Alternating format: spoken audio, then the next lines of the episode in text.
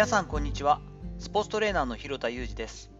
アスリートスポーツチームのトレーニング指導をしたり運動に関する情報発信をしたり若手のトレーナーの研修や育成をしたりしています。朝方はそれほど普段と比べて寒すぎるということはありませんでしたが日中も全く気温が上がらず関東でも雪がちらつくかもしれないと言われている寒い寒い火曜日になりました。私は久しぶりに自宅にこもることができる日なんですが、宿題というか課題というかやらなきゃいけないことをですね、ためすぎまして、タスクが5つある中ですね、ひたすらパソコンの前に座って、うんうんと資料を作ったり、えー、文章を作ったり、今音声配信をさせていただいたりしています。ためすぎには皆さんも要注意してください。本日は、えー、キスの法則という、えー、すごいシンプルな原則というか考え方についてお話をしていきたいと思っています。キスの法則、もともとはロッキード・スカンクワークスというところの技術者、ケリー・ジョンソンさんによって作られたとされている言葉です。Keep it simple, stupid と解釈されますが、Keep it short and simple まあ、簡潔に単純にしておけという意味で使っていた造語というか、作った言葉だそうです。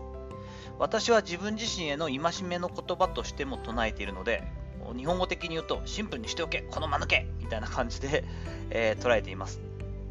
よくセミナーなんかでもこういったところの概念の話もするんですが、主にチームスポーツに携わることが多い私が、このコンセプトを常に念頭に入れている理由、そんな話をしていきたいと思っています。キスの法則はある意味道しるべに近いんですね。まだ20代前半だった頃、アメリカ留学時代のインターン先で、施設のヘッド S&C コーチがおっしゃった言葉が印象的でした。そもそもアスリートはリフティングのプロでないし、その必要はないといったことだったんですね。ああ、当たり前だけど、まさにその通りだなってすごく腑に落ちたんです。トレーナー、特に私のようにストレングスコンディショニングというトレーニング指導をメインとしている専門家、実技デモがきちんとできないと話になりませんし、ストレングストレーニングの正しい、まあ、筋トレですね、の正しいフォームやスピードトレーニングでの実際の運用などは時間をかけて学ばなくちゃいけません。そんな専門家にとってもオリンピックリフトや全てのトレーニングを正しく行うことは難しいですよね。S&C、ストレングスコンディショニングという私の専門は実際のフィールドやコートでの活動に役立つのか、そう聞かれたらもちろんイエスと答えます。しかし、それは選手の成長にとって最も重要なことかそう聞かれたら多分ノーですよね。その時々によって S&C という要素が足りてない場合はすごく役に立つこともあればそれよりも技術練習だったり怪我の予防といったところとか治療とかを優先すべきフェーズもあるはずです。ストレングスコンディショニング S&C は効果的で大きなパーセンテージを占める手段ですが目的にはなり得ません。目的になるのはオリンピックリフターだけなんですね。彼らが四六時中高い精度と再現性を求めて探求しているリフト種目を手段として行っているアスリートが完璧にはできないし本当の意味で完璧にできる必要はないのです。本当にごく当たり前だけどつい見逃しがちなこの事実。自分へのリマインドとしてキスの補足だぞと唱えることは効果的で実践的なプログラム作成のための一つの道しるべになるんです。チーム単位で行うトレーニング、パーソナルトレーナーとして1対1の指導ができれば問題ありませんが、実際に個人を見る時間はチームトレーニングの場合は限られていますよね。スポーツチームを管轄していて最も防ぐべきは怪我なんですけれども、怪我の発生の仕方にもレベルがあって、まあ、致し方ない怪我と避けたい状況での怪我があります。最もまあ不可抗力というか仕方ない場合というのは、当然試合中の怪我です。重症化するケースが多いですが、突発的であり未然に防ぐのは難しいです。不可抗力的な要素となります。それに対して2つ目の怪我。これが技術練習中の怪我ですよね。練習中。トレーニング担当として未然に防げる可能性が大きいものでもあります。疲労度や全体ボリュームなどの管理をすることを徹底しないといけないところであります。一番良くない状況での怪我がトレーニング中の怪我です。いわゆるこうフィットネス、走ってたり、ストレングストレーニング、ウェイトトレーニングをジムでしている時の怪我です。アメフトやラグビーなどでは費やす時間も一番多くなるため仕方ない部分もあるものの、ここでの怪我が一番もったいないですね。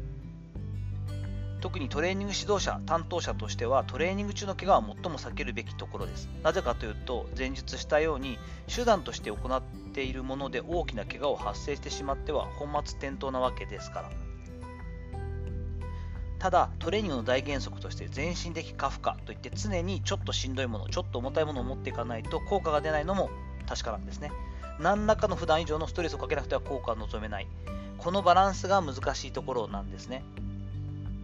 キスの法則の話はここでも生きてきます。できる限りシンプルで安全に運用できるエクササイズを選択すること。時期にもよりますが、負荷のかけ方や重量やテンポ、基礎的動作から徐々に発展させた指示規定面といってこう、足幅っていうんですかね、支えてる面を狭くすることをできるだけうまく活用します。まあ、両足から片足にしたり、片足だったり、足前後にするこうスプリット姿勢っていう姿勢だったりとか、ちょっと指示の支えられる面を狭くしていったりすることで難易度を上げて負荷をかけるって感じですね。多人数が同時に行うトレーニングだからこそシンプルに、キスの法則を考えてプログラムを作る。そのことでトレーニング中の怪我を最小限に抑えることができると思います。さて、いかがだったでしょうか？本日はですね、まあいろんな仕事でフレームワークとして抽象化すれば役に立つんじゃないかなと思うキスの法則。Keep it simple stupid バカみたいに簡単にやれみたいな法則についてのお話をしました。こういった風にこう自分がちょっとこう考え込みすぎたりより専門的になりすぎてこう全体論が見えなくなった時にこういった標語というか道しるべを持っておくということもすごく大事だと個人的には思っています本日の話、何かご意見やご感想あれば、Twitter のダイレクトメッセージやレターの機能を使ってお願いいたします。いいねやフォローもしてくれるとやる気になります。本日も最後までお聴きいただきありがとうございました。この後も充実した時間をお過ごしください。私もなんとか課題をやっつけてきます。それではまたお会いしましょう。広田裕二でした。